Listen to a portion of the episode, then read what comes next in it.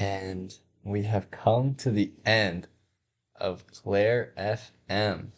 I, I hope you enjoyed the kind of know, picture of our relationship or the stuff I remember. I can't include it all. I definitely don't remember it all. But hopefully you loved it. I, I'm trying to, you know, word in the the narrative in the media. Okay, sometimes maybe this narrative is justified. I'm not the best gift giver. So uh, this one I know has been hyped up a little bit. So hopefully it, uh, you know, lived up to your expectations and, you know, it's just all sentimental and stuff. But I, I, I love you so much. And two years with you has been so happy. And you were a wonderful, bright spot in my life. And I don't know where my life would be without you, but I'm so happy and thankful you're in my life. And I love you so much.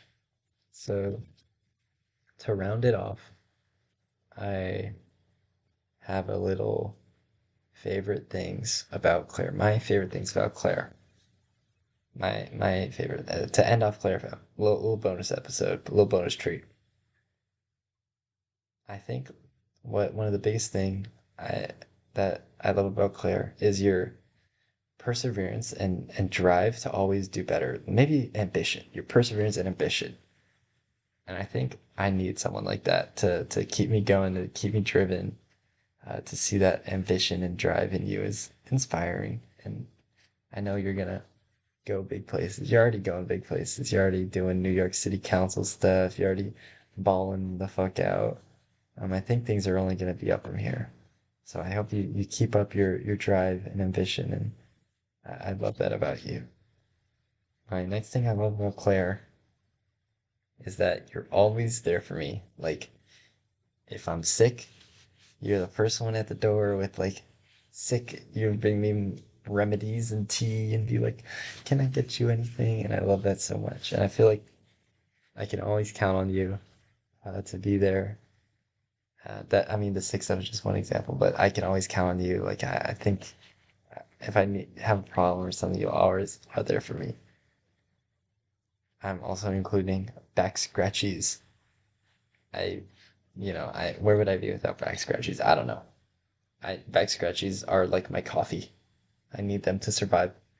Claire has cuddles. I have back scratchies.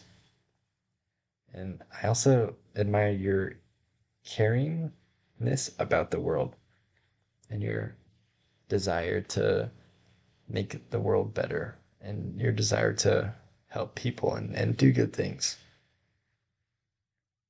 I also love that you are my confidant.